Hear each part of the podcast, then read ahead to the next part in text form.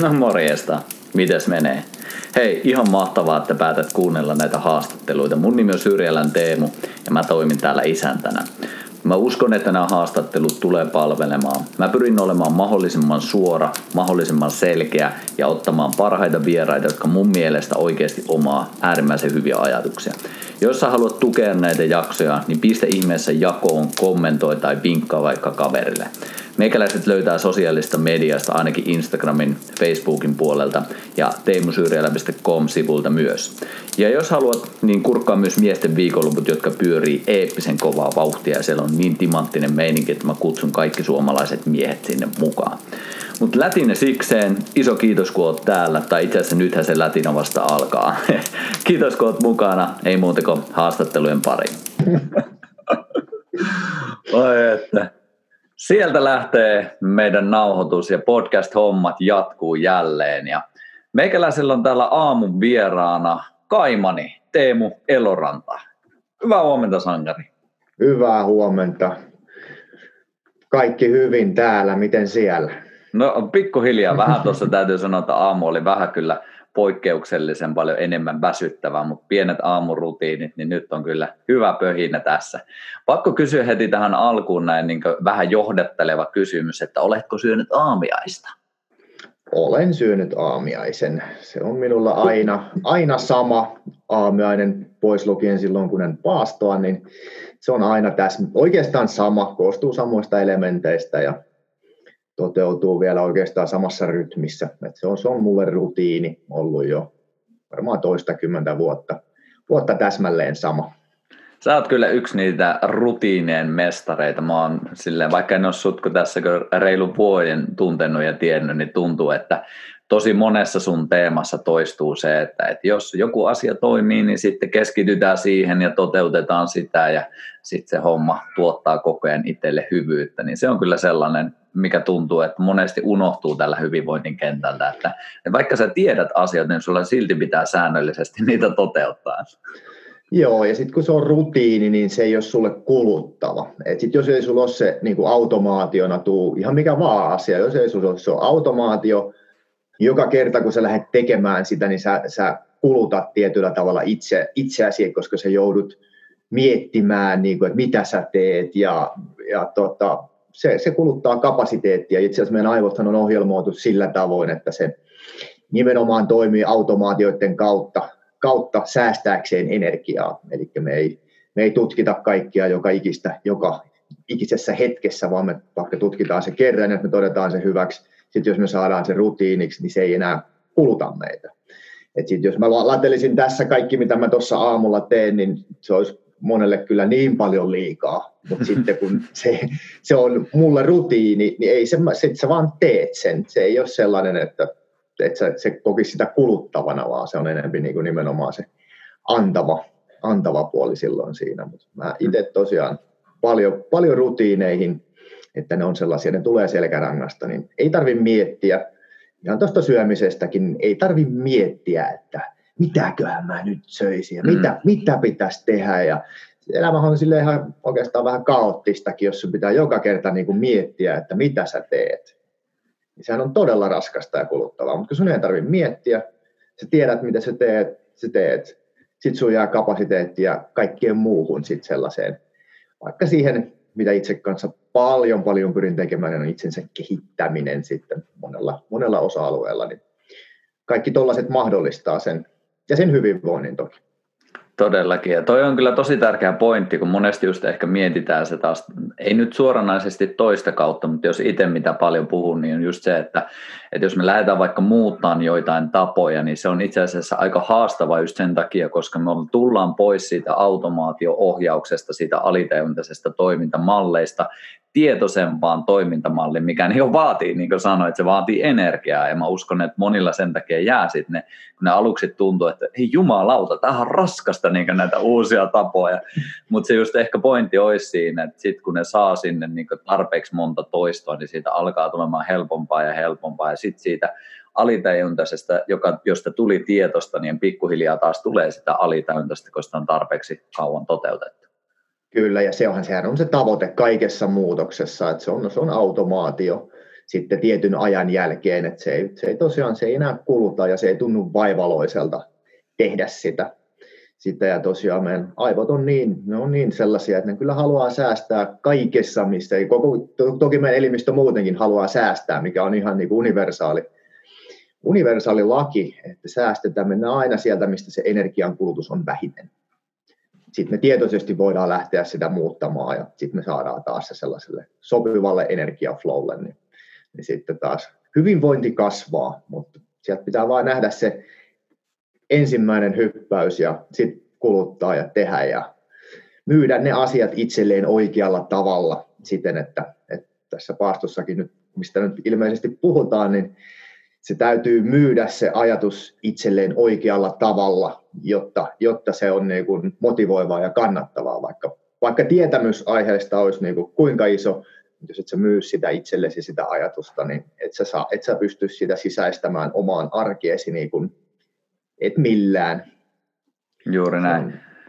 Ja toi on tosi tärkeä pointti, kyllä jotenkin itsekin huomannut sen, että paasto on silleen ajatuksen tasolla ollut jo monia monia vuosia tuttu, mutta semmoisena niin säännöllisenä, niin nyt jos miettii varsinkin pitempiä paastoja, mistä myös varmasti vähän puhutaan, niin se on ollut just silleen, että, että ei ole ollut ehkä tarpeeksi just sitä vahvaa syytä siellä, että miksi näin tekisin. Ja nyt alkaa tuntua, että nyt niitä pikkuhiljaa niitä syitä ja sitten kun se syy on ollut, niin myös testailu erilaisia juttuja ja sitten huomannut, että ei vitsi, tämä toimii nyt tähän hetkeen, mikä esimerkiksi tuntuu, että muutama vuosi sitten ei toiminutkaan. Kerron ehkä vähän myöhemmin, että miksi näin oli, mutta se, just se syy on suunnattoman tärkeää olla siellä kyllä. Kyllä se on, se on varsinkin paastossa, toki niin kuin kaikissa muissa, mutta paastossa niin kuin erityisesti, että paastohan on kidutuskeinokin myös, vaikka, vaikka siis se fysio, fysiologia tietyllä tavalla tämän autofagian ja tämän kannalta niin on, on, osit, on, on sama, mutta sitten kun siellä on se henkinen, mielellinen speksi takana, niin vaikutukset on taas niin kuin ihan eri. Ihan samalla tavalla kuin missä muussa stressaavassa tilanteessa vaan, että jos sun se mieli on siinä mukana, niin vaikutukset on tietyllä tavalla vähän erilaiset, vaikka se perusfysiologia on sama. Sama niin kuin mitä itse teet paljon, itsekin teen niin kuin kylmäaltistusta, että jos sä pakotat jonkun sinne, sä tippaat sen sinne kylmään ja pidät, niin ei se ole hänelle kovin hyödyllinen stressitilanne.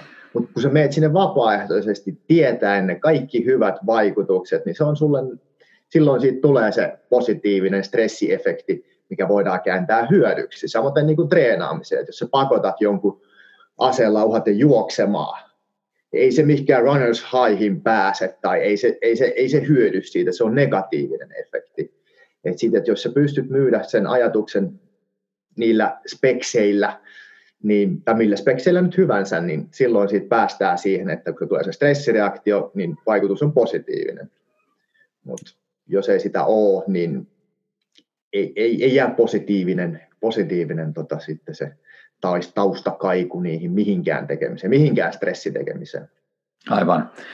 Toi, toi on mun mielestä hyvä lähteä liikenteeseen, jos hypätään tarkemmin siihen paastoon, että nyt tosiaan kun moni varmasti ehkä mieltää sen silleen, että ei vitsi, sehän on niin itsensä kiduttamista ja mulla tulee nälkä, niin miten sä lähtisit tätä meille nyt myymään, että mitä kannattaa miettiä, että mitä hyötyä siitä paastosta voisi ihmiselle olla?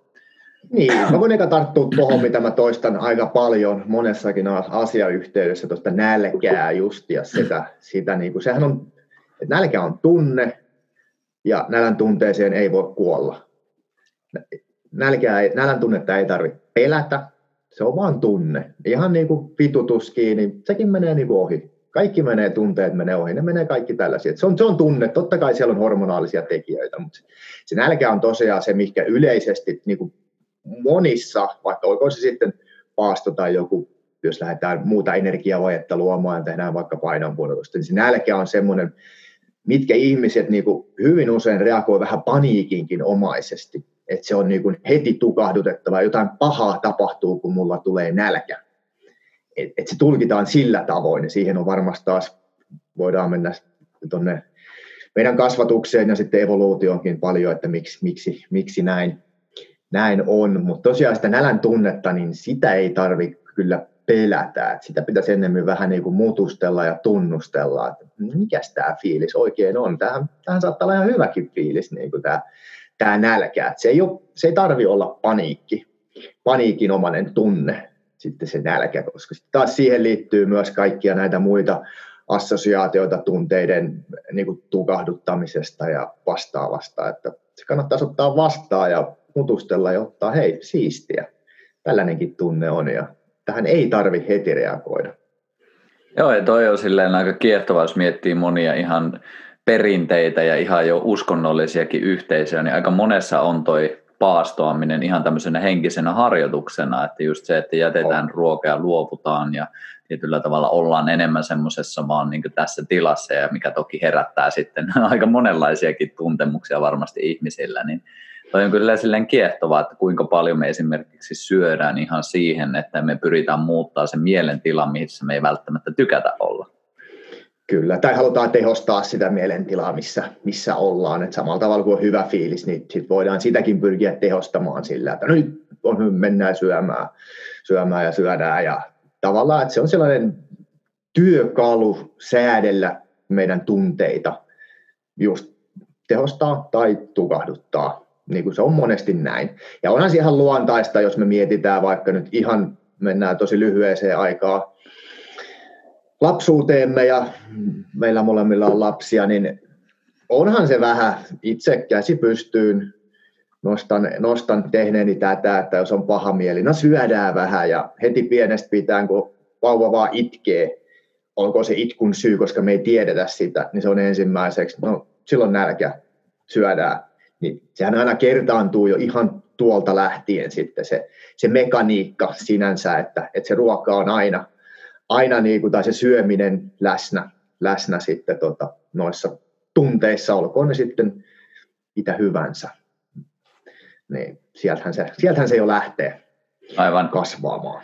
Joo, ja sitten kun mennään siihen, mitä mekin varmasti nuoruudessa ja aikuisuudessakin vielä paljon kuultiin, että aamiainen on päivän tärkein ateria ja tyylin ilman aamiaista, niin päiväsi ei ole hyvä. Että se on aika vahvasti myyty myös semmoisena markkinointikikkana, että, että sitä aamiaista pitää saada. Eikä siinä, että nyt kritisoisin aamiaista, vaan enemmänkin mm. siihen viitaten, että just, että miten vahva sidos meillä on siihen vaikka, että aamulla pitää saada sitä ruokaa lautaselle. Kyllä, se on, se on just näin. Ja muutenkin me ollaan, tai just tämä 80-90-lukuhan oli sitä aikaa sitten, että hyvin voimakkaasti tuotiin sitä niin kuin syömisessä, että se pitää olla tasaista ja pitää olla tietty ateriarytmi ja monta ateriaa päivässä ja välipalat ja kaikki, ettei vaan pääse verensokerit laskemaan alas. Et se on sellainen mantra, mitä toistettiin siellä kohtaa hyvin voimakkaasti ja se, sekin vaikuttaa niin kuin tähän, että minkälaiset suhtautumiset vaikka paastoon nyt sitten on. Kyllä. Mutta jos vähäkään silleen miettisi, niin, että mitenhän me ollaan täällä niin maapallolla tallustettu, niin voisi niin kuvitella, toki kun en ole ollut paikan päällä, niin en pysty tätä varmasti sanomaan, mutta, tuota, mutta semmoisena pienenä veikkauksena heittäisin, että me ollaan varmasti koettu nälkää ja silti pystytty toimimaan, koska eihän me oltaisi muuten täällä. Et meillä on ollut ajanjaksoja, että ollaan ehkä metsästetty, ei ole tullut sitä ruokaa, ollaan koettu nälkää, ei ole ollut välttämättä sitä energiaa, mutta silti ollaan jatkettu sitä etsimistä ja metsästämistä. Ja sitten kun löytyy, niin sitten voi Jumpe on ollut varmaan niin aikamoiset juhlat möstössä, että nyt pojat syyä. Kyllä, joo. Ja toi on, toi on niin kuin, nyt päästään sitten siihen autofagiaan jossain kohtaa, niin se on se oikeastaan se mekaniikka, tai se selviytymismekaniikka, mikä on. Ja sehän on löydetty ihan jo, tai on edelleenkin, mutta miljoonia miljoonia vuosia ollut hiivasoluilla on sama autofagia, mikä, mikä laukaisee sitten, kun ei ole ravinteita tarjolla, niin sen suojelumekanismin sinne. Niin. Eli se on niin kuin ollut läsnä, läsnä niin kuin koko ajan oikeastaan, ja varmasti koko ajan ihmisodun, ihmisodun ja monen, monen muunkin elämän muodon, muodon mukana, niin se on se mekaniikka, mikä puhdistaa ja, ja tosiaan sitten myös saa meidät selviytymään. Ja tämä yli, ylienergia ajanjakso, niin tämähän on todella lyhyt, todella lyhyt ihmiskunnan historiassa, että meillä on ruokaa tarjolla. Niin kuin oikeastaan 24-7 ja me voidaan, voidaan niin kuin, meidän ei tarvitse miettiä sitä muuta kuin, että mitenköhän hyvää mä tänään söisin. Sitä meidän täytyy miettiä. Meidän ei tarvitse miettiä, että saanko mä ruokaa. Meidän täytyy mm. vaan miettiä, että mitäköhän hyvää minä tänään söisin. Aivan. Me ollaan Mennään... tosi erikoista aikaa edetään. Todellakin. Mennään tuohon, koska toi on semmoinen termi, mitä aika monesti just paastoamisen yhteydessä heitetään tuo autofagia, niin pystytkö vähän avaamaan silleen kansantajuisesti, että mitä ihmettä se siis tarkoittaa? No kansantajuisesti sen pystyy parhaiten avata sillä tavoin, että se on elimistön siivousmekaniikka tietyllä tavalla. Eli epäkurantteja soluja puretaan energiaksi silloin, kun on autofagia tehostettu, eli esimerkiksi kun paastotaan, niin on, on tällöin niin kuin tarvetta käyttää energiaa kehon sisällä, ja elimistö käyttää silloin siivoa niitä tähän epätoimivia soluja, niin se siivoaa niitä pois. Se on oikeastaan se ydin, mitä siitä kannattaa ymmärtää. Se on, ja se on tosiaan niin kuin todella oleellinen osa meidän terveyttä. Ehkä, no, vähän paha sanoa, että oleellisin, mutta siis todella oleellinen osa terveyttä sekä, jos mennään pitkäikäisyyteen, niin välttämätön niin kuin osa. Ja sitähän toki tapahtuu niin kuin jatkuvalla syötöllä, syötöllä, mutta sitten taas sen tehostaminen niin on erittäin, erittäin hyödyllistä. Ja tosiaan, jos mennään mihin vaan pitkäikäisyys tutkimukseen, niin kaikki puoltaa täsmälleen samaa niin kuin kalorirajoitusta tai sitten just jotain paasto, paaston tyylisiä ää, jaksoja, joilla tietyt, tietyt väylät sitten aktivoituu, niin ei yksikään pitkäikäisyystutkimus puolla sitä, että syödään ylienergiaa tai jatkuvasti. Edes, niin, jatkuvasti, niin yksikään ei vaan puolla sitä, että se on, siinä kohtaa ollaan yksiselitteisiä, että, että se on, se on todella, todella oleellinen osa, osa niin kuin meidän hyvinvointia se, että me ei jatkuvasti syödä yli. Mm. Toi on kyllä tosi tärkeä pointti. Ja voisiko sen näin sanoa, korjaus on väärässä, mutta se, että kun me syödään just niin koko ajan ja ennen kaikkea, että me syödään niin, niin pienissä väleissä, tai korjaan, syödään niin säännöllisesti silleen, että sitä tulee usean kerran päivässä ja sitten se syömättömyysjakso jää niin lyhyeksi, että kun siellä on koko ajan ruokaa siellä systeemissä, niin silloin siellä elimistössä on niin paljon muita systeemejä, jotka esimerkiksi sulattaa sitä ruokaa ja silloin siltä niin puhistusmekanismilta jää vähemmän energiaa, mutta sitten kun me poistetaan se ruoka, ruoka, niin tavallaan sä niin tehostat sitä, että okei, nyt ei tarvi vaikka sitä ruokaa niin paljon sulatella, että sitten meillä on enemmän näitä siivoja tyyppejä tällä talossa käymässä.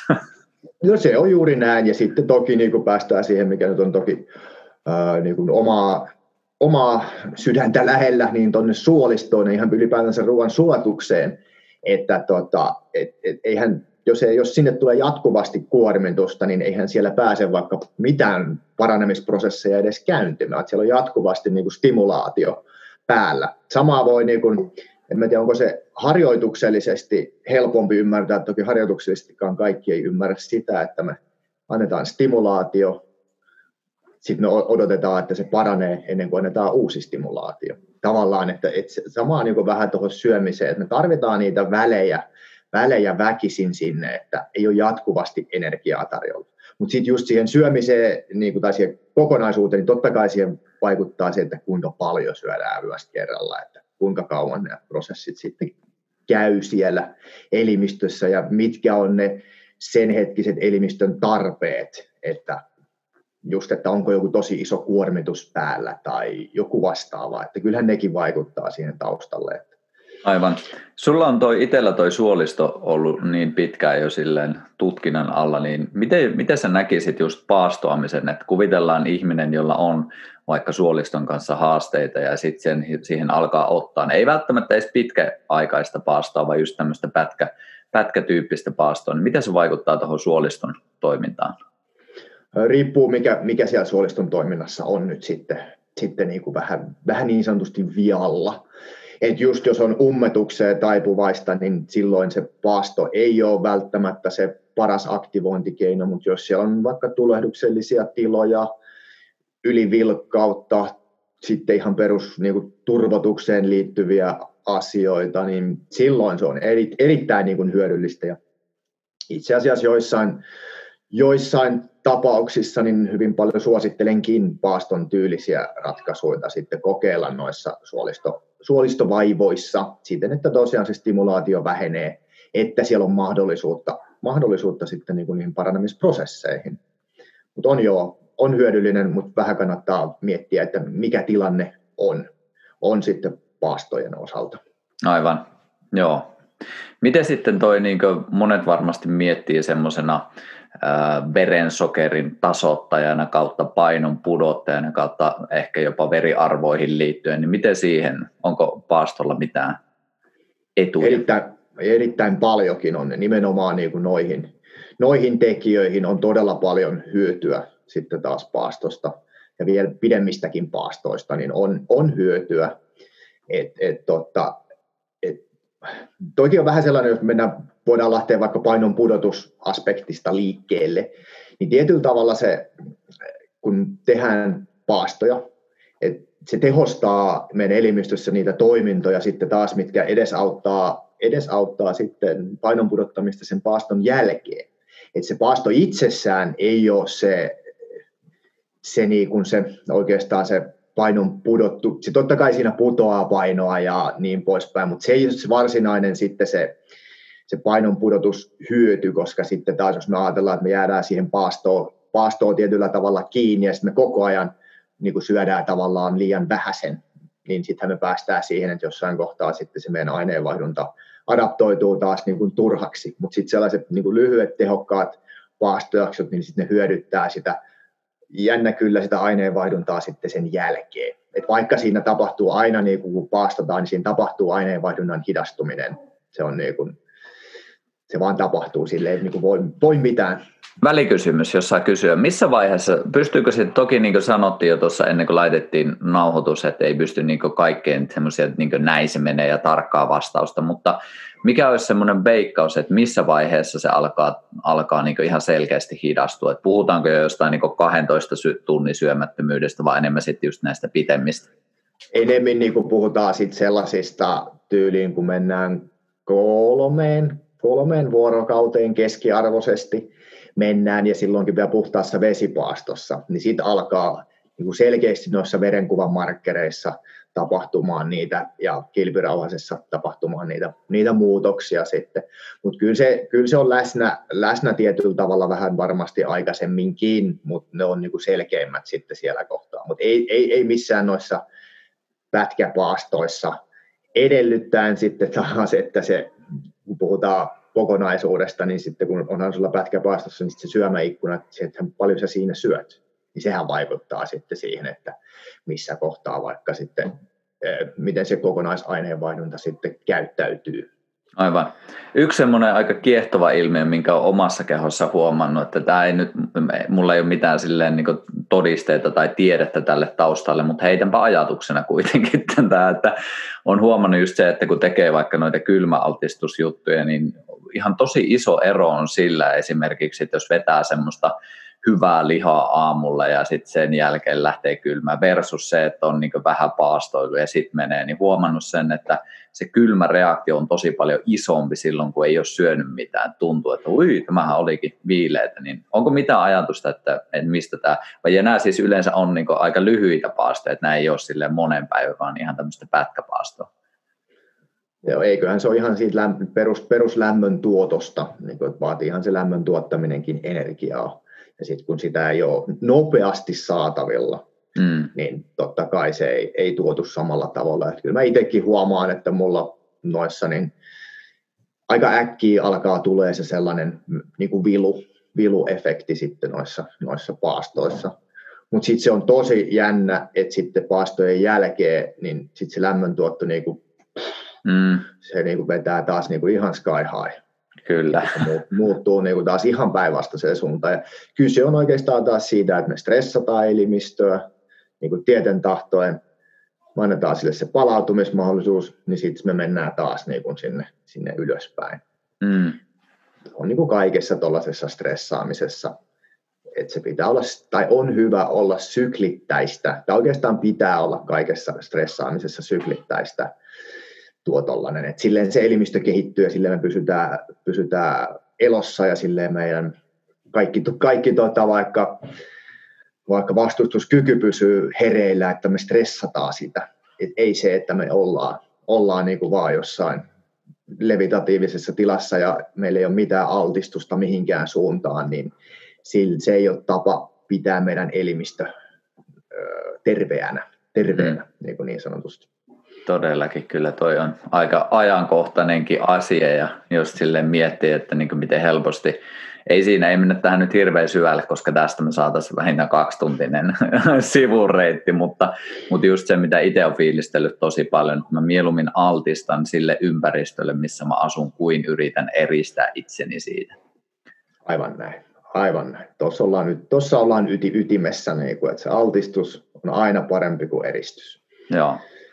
Tuota, me, mulla oli joku ajatus vielä tuosta, mutta ehkä me katsotaan tuleeko se vielä, mutta mä vähän haluaisin noita eri muotoja, että nyt kun just mietitään tai yleensäkin heitellään sana paasto, niin ihmiset ehkä niputtaa siihen aika monta erilaista tapaa, niin pystyisitkö ihan jotain muutamia semmoisia perustavanlaatuisia tapoja, että miten me voidaan paastota?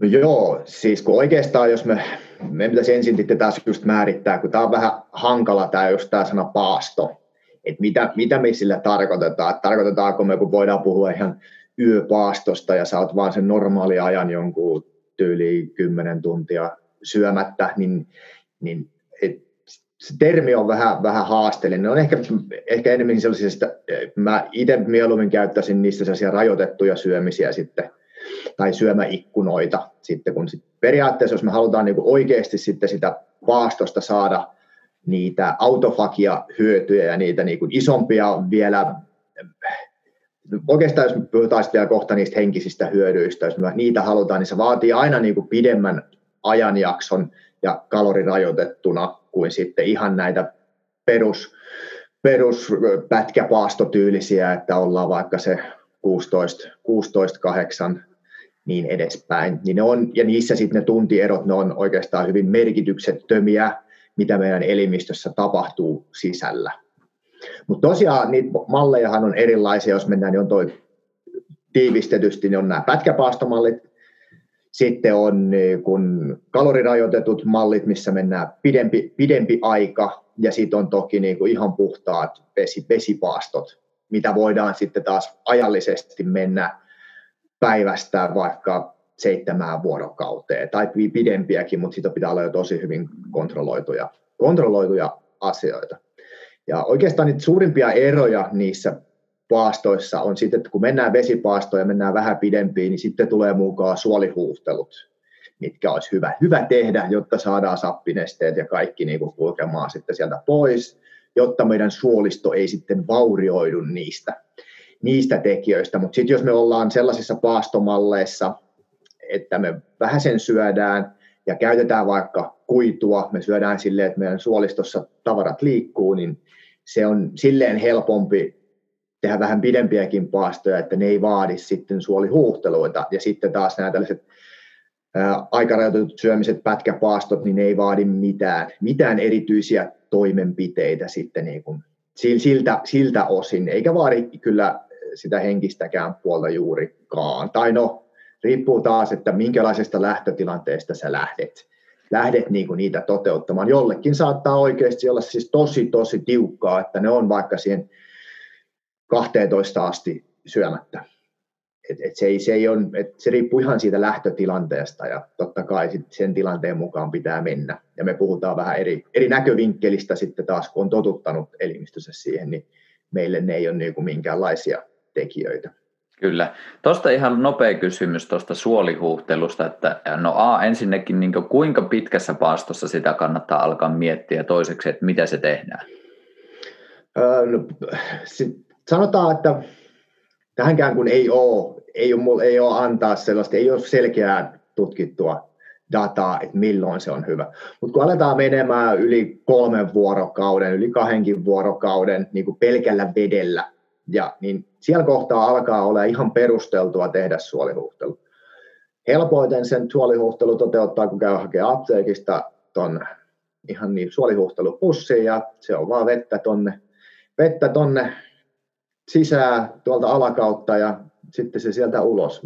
Ja niissä on kyllä ohjeet niissä sitten yleensä vielä näissä pusseissa ja netistä löytyy sitten tarkempia ohjeita, kuinka se sitten tehdään. Tehdään vähän, kieritään siellä mahdollisesti lattialla tai muuta. Ja jotkut se kattaa sinne suoraan maitohappobakteereitakin sitten sinne suolihuhtelu, suolihuhtelu tota veteen, mutta, mutta niitä on, niitä on erilaisia, erilaisia tapoja siinäkin, ei ole yhtä oikeaa, oikeaa tapaa. Mutta se on suotavaa tosiaan, sit jos mennään niihin ihan vesipaastoihin. Ja vesipaastot on toki kyllä sellaisia, mistä en suosittele kyllä kenenkään lähtevän liikkeelle niin kuin tutustumaan siihen oman elimistön toimintaan. Se saattaa olla vähän turhan raaka. raaka ja itsekään en tee kovin pitkiä puhtaita vesipaastoja. Se ei, ei tunnu niin kuin mulle hyvältä, hyvältä niin kuin, tai en, en tunne hyötyvää, niin kyllä mä teen niin kuin lyhyempiä jaksoja, sitten teen vesi, etten syö mitään mutta mä teen enempi itse sellaisia kalorirajoitettuja paastoja, että syödään niin kuin yhden kerran päivässä, mutta se on kalorirajoitettu siten, että me saadaan joidenkin arvioiden mukaan sitten jo viidessä päivässä saadaan niin kuin autofagiasta todella merkittävä hyöty irti. Mm. Toi on itse asiassa kysymys, ja tavallaan sä jo vastasitkin siihen, mutta itse on silleen vähän nyt ottanut sellaista tapaa, että, että silloin tällöin ajattelin tuoda tämän ihan säännölliseksi osaksi, että tyyliin jonkun viikon ajan, että syön tosiaan sen kerran, yhden kerran vaan päivässä, että tulisi tyyliin 22 ja 24 tuntia niin joka päivä ja sitten sen jälkeen taas lisätä sitä. Niin menisikö se vähän niin tähän kategoriaan? Se menee just tohon kategoriaan ja meillähän on se tosiaan se viiden päivän terveyspaasto, mikä on, on nimenomaan niin kuin tolla, tolla periaatteella tehty ja se on mitä mä itse toteutan. Niin säännöllisesti käytän sitä paastomallia, että syödään se yksi, yksi ateria päivässä, sekin on kalorirajoitettu. Ja Paljonko suurin piirtein kaloreita olisi siinä? Öö, no vähän, vähän ihmisestä, ihmisestä riippuen, mutta jos menen omaa, omaa kaloriin ja sitten se suhteutetaan, suhteutetaan vaikka nyt siihen, mitä mä normaalisti syön, niin se on ihan kevyesti pienempi, mitä mun normaali aamiainen, ja tällöin puhutaan jostain 600 600 kalorin niin kuin aamupalasta silloin, tai 600, noin 600 kalorin aamupalasta, ja sitten vähän riippuen, että jos on isompi ihminen, niin hyvin kestää syödä enempi, ja pienempi ihminen, niin sitten kannattaa syödä, syödä vähempi. Ja sitten siellä kannattaa olla vähän kuitua, kuitua mukana, jotta sitten saadaan sille suolistolle sitten sitä massaa sen verran, että se toimii. Ja siinäkin on jänniä, jänniä syklejä menee, että mulla yleensä siinä jossain kolmen tai neljän päivän kohdalla tulee niin kuin suolistostakin sellainen isompi tyhjennys. Et, mm. tota, et siinä menee sellaisia tiettyjä syklejä, sit kun sitä säännöllisesti tekee, niin sitä pystyy, pystyy havainnoimaan. Onko, onko tehnyt, niin sanoma. Niin, olen tehnyt myös erilaisia testejä, sit, niin kuin, että miten elimistö käyttäytyy, niin kuin, että mitä, mitä kaikkea se niin kuin voi tapahtua tuossa paaston aikana. Yksi testi oli sellainen, että ää, mä tulehdutin jalat niin kuin treenaamalla tarkoituksella. Et mä tiesin, että kun mä en ole treenannut sille tietyllä tavalla tehnyt niin kuin tosi nopealla, nopealla syklillä ja paljon, että jalat tulee niin kuin todella kipeäksi ja siellä tulee pieni tulehdusreaktio, niin mä just ennen paastoa niin kuin tein sen. Niin kuin, että mä halusin tietää, että minkä verran toi vaikuttaa sit siihen mun palautumiskapasiteettiin. Että jos mennään siihen maalaisjärkeen ja siihen, siihen tota, aikaisempaan logiikkaan, mihin itsekin uskoin, niin ei pitäisi tapahtua, ei se pitäisi palautua niin ollenkaan. Niin kuin, et, et, et, tota, et se, se pitäisi vaan olla, kun sä et syö, syö juuri mitään, niin sehän pitäisi olla ihan hirveetä. Se, et, et, tota, et se pitäisi vaan kipujen pahentua tietyllä tavalla. Mutta siinä kävi just päinvastoin, että, että tota, ää, ne tuli toki kipeäksi silloin siinä ekan, ekan päivän aikana, mutta sitten se todella nopeasti, niin kuin, nopeammin kuin normaalisti, voin sanoa näin empiirisesti, nopeammin kuin normaalisti jalat, jalat palautu ja se elimistö, elimistö sitten tota, pääsi pääs niin kuin hyvään tilaan. Ja aina noiden paastojen jälkeen mulla on voimatasot pikkasen korkeammat kuin ennen paastoa, mikä sekin on tietyllä tavalla jännä, jännä efekti. Joo, toi on kyllä silleen itse vähän samankaltaista huomannut tässä nyt, vaikka en ole mitään pitkiä edes vielä tehnyt, mutta jotenkin toi niin palautumiskapasiteetti ja just semmoinen tietynlainen keveys alkaa tulemaan ja sitten kun syö hyvin, niin tuntuu, että varsinkin sit seuraavana päivänä, niin ei vitsi, kylläpä hyvin irtosi, että tosi kiehtovaa kyllä. Et li, mitä luulet, liittyykö se just siihen, että et elimistö puhistaa ja sitä kautta myös sitä tulehdusta saadaan huomattavasti nopeammin alas? Toden, todennäköisesti se liittyy myös siihen, mutta se liittyy todennäköisesti myös siihen, että treenihän itsessään on myös autofagiaa niin kuin stimuloiva. Ja nyt taas kun, vielä, kun puhutaan just näistä pitkistä paastoista, niin oikeastaan se autofagia on se, just se, mitä siinä niin kuin tavoitellaan, että mikä saa sitten näitä hyviä, hyviä vaikutuksia meidän elimistössä aikaan. Niin, niin treenihän itsessään, kun me treenataan, niin sehän stimuloi autofagiaa myös. Eli silloin, kun me tuhotaan niitä soluja siellä, niin jollainhan ne pitää niin kuin vähän poistaa ja parantaa, niin se autofagia on se mekaniikka, millä se, millä se tapahtuu. Ja sitten kun mä tein sen paaston siihen heti pärkeen, niin todennäköisesti se autofagia vaan sitten niin kuin tehostui ja sitä kautta se parani. Parani sitten nopeammin tämä, tämä, tämä tilanne sitten, sitten jalkojen, jalkojen osalta, mitkä oli tieten tahtojen treenillisesti sitten, sitten niin kuin tuhottu niin sanotusti. Mm. Tästä me päästäänkin aika hyvin kyllä siihen, että nyt jos miettii just treeniä ja paastoa, niin jos miettii varsinkin silleen, että sieltä haluaa jotain tiettyjä hyötyjä ja on se sitten, että haluaa niin ihan yksinkertaisesti, että niin nyt jos lähtee siitä terveysnäkökulmasta, niin mikä olisi sun mielestä semmoinen ajateltamisen arvoinen kompo just treenin ja paaston suhteen? Mun mielestä ne on silloin, tai totta kai nyt riippuu se, että mitä me sillä treenillä tavoitellaan. Niitä Mut, on niin paljon erilaisia, että jos me puhutaan ihan perusterveystä ja siis silleen, että meillä ei ole mitään kisa, kisajuttuja. Just, ei niin mitään huippuurheilua, vaan enemmän just huippu, sille, että... Enemmän se joo, että ollaan siinä ja reenaillaan, niin mä näen silloin tämän erittäin järkevänä sen, että siellä on ä, tietyt ajanjaksot, sit milloin paastotaan ja samalla sitten niin kuin palautetaan sit elimistöä, että ei, ei stimuloi, ei kuormiteta sitä treenilläkään silloin liikaa. Et mä näen, niin kuin se on niin kuin äärettömän hyvä sovellus paastoista, paastoista reeniin. Ja mä näen sen muutenkin tosi hyvänä sovellutuksena sitten tuollaiseen, että se on se tietty jakso, silloin stressataan sitä elimistöä ja sitten taas sitten taas ravitaan ja annetaan sille kaikkia, kaikkia hyvyyttä, hyvyyttä sitten myös niin kuin noiden, tosiaan näiden ravinteiden ja suoja-aineiden muodossa. Hmm. Niin tota, sen näen tosi, tosi järkevänä ratkaisuna. Ja Miten? se on tosiaan, mitä mä itsekin noudatan, niin ehkä mä siksi näen sen järkevänä. Niin, niin. Menisikö se siis niin ihan perussyklissä tyyliin silleen, että kuvitellaan, että jos maanantaina on vähän jumppameininkiä, niin silloin ehkä vähän syö enemmän, ja sitten pystyykö heti tiistaina ottaa sitten vähän paastoa ja ei liiku niin paljon, että enemmän just kevyttä mm. kävelyä, ehkä uimista ja jotain hengitysharjoituksia ja sitten keskiviikkona taas vähän jumppaa, vähän enemmän syö. Menisikö se tyyli näin? No menee se noinkin, menee se noinkin. Mä itse asiassa olen tehnyt tohonkin, tein, tein testin, testin sinänsä just kaikista, äh, kuinka hyvin niin kuin jakso reenata ja kuinka, vaikuttiko se mitenkään, että mä tein nimenomaan silleen, että mä tein kova reeni, niin kuin normaali ravitsemus, ei yliravitsemus, mä en, en, yli, en syö niin kuin yli, vaan normaali ravitsemus.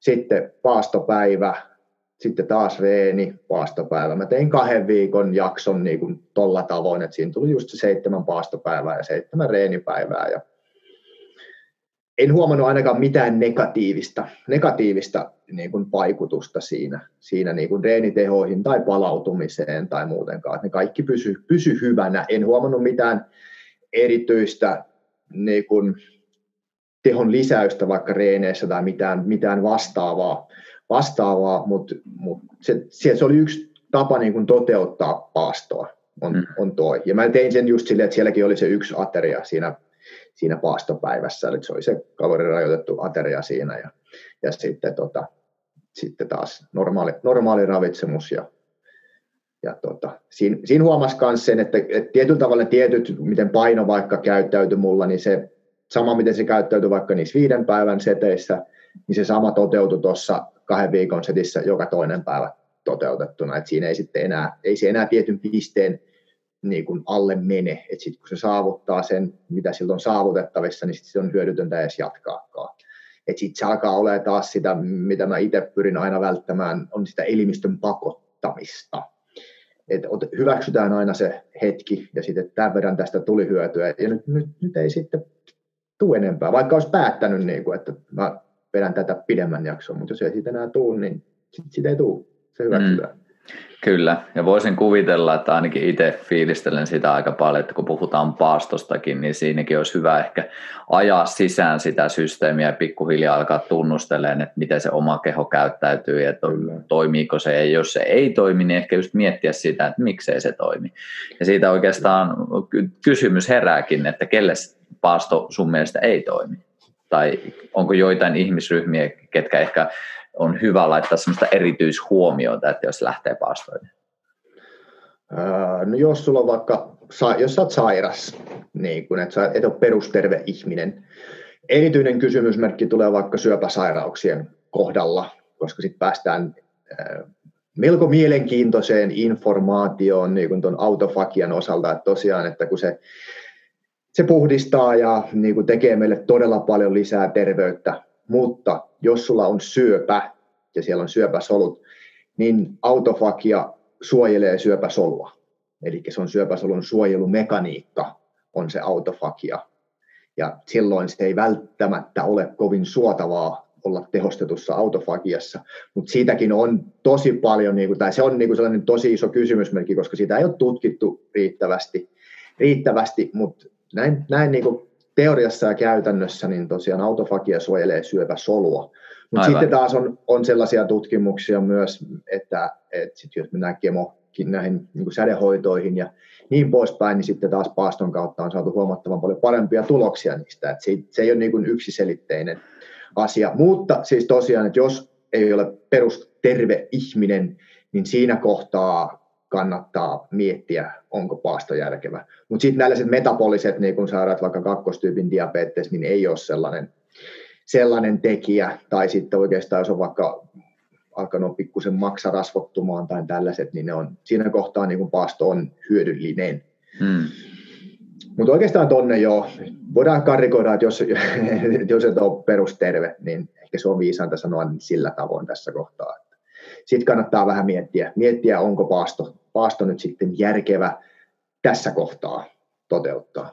Aivan. Toi oli kyllä kiehtova. En edes tiennyt tuota syöpäsoluja. Ja jotenkin olen itse huomannut sen, että aika monesti, niin kuin, en nyt suoranaisesti sano, että itse on törmännyt siihen, mutta on kuullut tosi paljon sitä, että sitten kun on sairauksia, jos miettii alkuperäiskansojakin, niin silloin tuntuu, että aika monesti on kuitenkin paastottu. Että, mm. et jotenkin tuntuu, että siihenkin on monenlaista lähestymiskulmaa niin tuommoisessa niin käytännöissä. Joo, ja se riippuu tosiaan, että mikä se, mikä se sairaus niin kuin on taustalla. Et tietyt sairaudethan toki paranee. Muistan nähneeni sellaisenkin, että esimerkiksi luun murtumakin on parantunut paastossa nopeammin kuin että et, tota, oltaisiin ravittu elimistöä. Hmm. Eli, eli, eli tota, se riippuu ihan siitä, että mikä, mikä siellä on taustalla. Mutta tosiaan kun ei tiedetä, niin sitten on tosi paha, niin kun, tai en halua sanoa, niin sanoa ja yleistää, niin kun, että joo, niin kuin muutenkin, että minun itseäni vähän aina sitten se alkaa ärsyttää, kun että joku keksii jonkun, että tämä on hyvä juttu, niin se on ratkaisu kaikkeen. No mutta kun ei ole. ei, ole ei, ei ole sellaista, mikä olisi ratkaisu kaikkeen. Se on ratkaisu johonkin. Mutta mm. sitten sitä niin helposti niin kuin haluaa tarjota sitten sitä yhtä, yhtä ratkaisua niin kuin ihan joka ikiseen, ikiseen vaan. Joo, kyllä se auttaa. Hiukset lähti. No ei mitään paasto. Kyllä se auttaa. ei ole mitään sulla auttanut. on, on. Mä vaan anna sen kasvua. Et tosiaan, ei, ole, ei ole ratkaisu kaikkea, mutta on, on siis mut perusterveyttä ylläpitävänä, niin siihen se on kyllä, voin sanoa, että on ratkaisu. Et se, se vaan on, se on, se on todettu jo nyt niin monessa, monessa, monessa niin kuin tutkimuksessa, että se vaan näin on. Että sitä, mm. sitä kannattaisi hyödyntää mieluummin kuin jotain pilleriä, mikä ajaisi saman asian, asian sitten, sitten tietyllä tavalla, että niitähän on, millä sitten pyritään autofagiaa tehostamaan, niin löytyy. Joo, ja tämä on silleen jälleen kerran kiehtova teema, mistä voitaisiin siitäkin puhua pitemmän aikaa, mutta ihan näin lyhykäisyydessä, että miten paljon helpommin me mennään siihen, että mitä minä voin ottaa ottaa, jotta minä saan tiettyjä hyötyjä versus siihen, mm. että mitä mä voisin jättää kokonaan pois, jotta mun keho voisi itse tehdä sen. Tai mitä mä Kyllä. voisin tehdä ehkä semmoista, missä vähän joutuu hikoilemaan, niin missä mä en kuitenkaan ota muuta kuin sen, että mä annan jonkun ärsykke, on se treenaamalla, on se kylmäaltistus, on se saunomalla, on se paastoamalla. Se on, se on tosi kiehtovaa, että me helposti haetaan sitä helpointa joka mutta yleensä ei ole niin toimiva välttämättä. No, mutta tässä me päästään, mistä me siinä alussa ihan keskusteltiin niistä rutiineista ja niistä. Me aina, meidän aivot vaan toimii sillä tavoin, että me etsitään sitä helpointa, vähiten energiaa kuluttavaa ratkaisua, koska siitä on ollut toki evoluution saatossa ihan merkittävää hyötyä silloin, kun ei ole ollut vaikka ravintoa tarjolla tai, tai muutenkin, niin energia hakeutuu aina tehokkaimpaan mahdolliseen muotoon, niin sitähän se on. Niin sen takia me emme me emme, me emme vaan tartu siihen luontaisesti. Se ei tule luontaisesti. Se pitää myydä se ajatus jollain tavalla, tavalla että, että tota, siitä on hyötyä, niin sit sä sen teet. Mutta se, että sen ajatusta, jos se tulee väärin kehystettynä väärällä, väärällä ajatuksella, niin et sä tee sitä. Voin itse kertoa tästä niin kuin vaikka tähän, tähän paastoon omakohtaisen kokemuksen. Niin kuin, elin tosi voimakkaasti tuon varhaisnuoruuteni tuossa kehonrakennusmaailmassa ja siellä, siellä oltiin niin kuin ravitsemuksessa todella paljon edellä, melkein mitä vaan skenää, koska se oli niin oleellinen osa, osa kehonrakennusta on ravitsemus. Se on niin kuin ehkä oleellisin osa stimulaation lisäksi niin on, on, on, että kuinka lihakset kasvaa ja niin poispäin. Jo silloin puhuttiin niin kuin paastoista, pätkäpaastoista ja paastojen hyödyistä ja se, sitä ajatusta tuotiin esiin kasvuhormonitasojen nousulla. Niin mitä siis paastossa tapahtuu kasvuhormonien tason, tason nousulla, mutta sitten tosiaan sehän ei tarkoita automaattisesti kuitenkaan niin kuin lihasmassan kasvua, vaikka sun kasvuhormonitasot nousee. Mutta sitä niin kuin sillä näkövinkkelillä niin kuin tietyllä tavalla ajatusta myytiin ja se ei sopinut mun äh, rationaaliseen mieleen niin kuin millään, että ei sen vaan voi toimia niin, että mä en syö ja mun lihakset kasvaa, vaikka mun kasvuhormoni nousee, koska mulla ei ole niitä palikoita, mistä se lihas voisi muodostua, ja siinähän tapahtuu nimenomaan se tietyllä tavalla se päinvastainen efekti, että niitä proteiineja sillä tuhotaan pois, käytetään energiaksi, eli se ei olisi siihen, siihen mekaniikkaan, se ei edelleenkään mene niin kuin lihaskasvuun kasvuun tuo paasto, paasto toimi, mutta sitä, ja sitten mä tosiaan blokkasin sen pois, ei, ei hyvä, en tykkää, ei jatkoa, en käytä, ihan perseestä. Mutta sitten tuli uutta informaatiota. Tuli just nämä niin kuin terveyteen liittyvät, pitkäikäisyyteen liittyvät niin kuin, niin kuin tota, tutkimukset ja ne, siitä se tieto tuli, tuli mulle, mulle esiin, mikä on, hmm, toi saattaakin olla hyvä, mutta toiseen ei tarkoitus perää.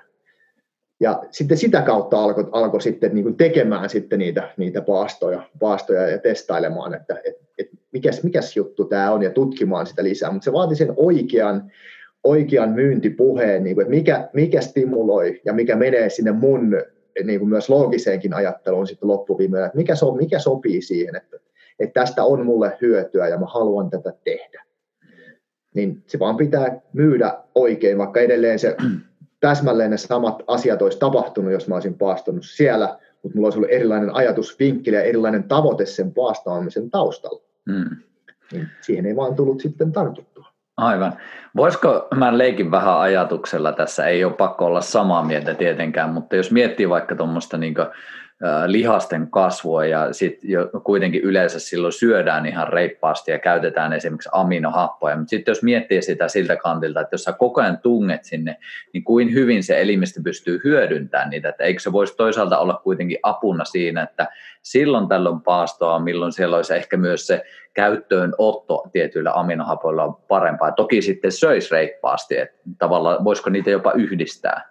No niitähän yhdistetään, mutta tavallaan että sit se sit ei tehty niinku ihan paastolla, vaan että tehdään niinku diettejä, tehdään, joskus tehdään kalorilaskuja, niin kuin ihan jos mennään kehonrakennusmaailmaan, tehdään kalorilaskuja. Tokihan siihen voisi yhdistää sen paastonkin, ja silloinhan myös insuliiniherkkyys ja kaikki niin kuin paranee.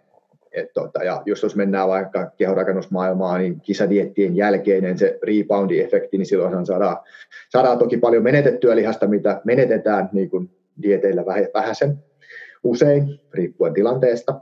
niin saadaan niin kuin sellainen kasvupyrähdys, just kun ollaan oltu alikaloreilla, niin sitten se hyötykäyttö on, on parempaa niin kuin energeettisesti, huomattavan paljon parempaa. Ja totta kai, että jos sä oot koko ajan niin kuin ylisyöt, niin eihän, ei se, ei se lihas, niin kuin se, se menettää sen hormonaalisen hyödyn. Joissain oli jopa niinkin lyhyitä aikoja tulee mieleen kuin kolme, neljä viikkoa, missä se hormonaalinen hyöty tavallaan sitä ylisyömisestä menee, menee silloin, kun pyritään niin kuin lihasta kasvattaa. Mutta sitten aina kun me kasvatetaan lihasta, niin se vaatii tietynlaisen yli, ylienergiatarpeen, eli siellä pitää olla sitä ylienergiaa niin kuin tiettyyn pisteeseen asti. Aivan. Näin se tapahtuu. Joo. Mitä sitten aika moni varmasti just, joka miettii tai tekee pätkäpaastoa tai pidempiäkin paastoja, niin tykkää kahvia juoda, mitä itsekin tuossa aamulla join ja nyt tuossa vielä vihreätä teetä vähän, niin miten sitten noin, vihreä tee kautta musta kahvi tuohon niin pätkäpaastoon tai pidempääkin paastoon, miten se vaikuttaa? Öö, se ei välttämättä vaikuta mitenkään, se saattaa jopa tehostaa sitä autofagiaa. Tässä päästään ehkä, oikein, ehkä nyt sit siihen mentaaliseenkin puoleen, niihin syihin, että miksi sä, miksi sä paastoat. Et mitkä, mitkä, mitkä on ne tekijät, niin kuin, että minkä takia sä haluat vaikka paastota, niin vaikka sen pidemmän väliin. Ja, ja sitten päästään näihin, niin kuin, näihin kivoihin, mistä mekin ollaan juteltu joskus, joskus aikanaan ainakin näistä uskomusjärjestelmistä ja, ja kuinka helposti sä oot niin kuin vaikka sen varassa, sen uskomuksen varassa, että sä oikeasti tarvitset sen kahvin tai sä, tai sä, sä, sä et vaan tule toimeen ilman kahvia. Niin kuin, et, et, no, oot sä oikeasti sen varasta? Olisiko hyvä joskus kyseenalaistaa se uskomus itsessäsi niin kuin vaikka sen paaston aikana, että, tota, että onko mä nyt näiden ulkoisten stimulaatioiden varassa, vai riittäisikö kuitenkin se, että mä nukun niin kuin siihen, että mä pysyn hereillä. Ja sitten ne tavat, tavat niin kuin, että mä, no, tää, tästä tämä päivä lähtee käyntiin, että mun mieli assosioituu tähän kahviin, niin tästä se lähtee käyntiin. Niin onhan niitä kiva välillä vähän niin kuin triggeröidä ja kyseenalaistaa.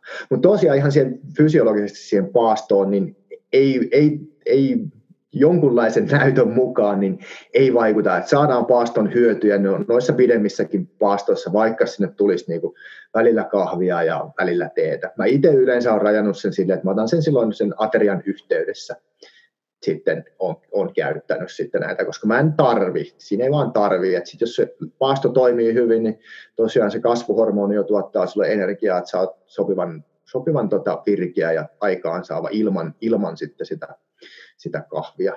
Mutta kyse on, että miksi paastoat? Se on oikeastaan ainoa. Ja mikä sopii sulle, ei ole oikeaa eikä väärää vastausta.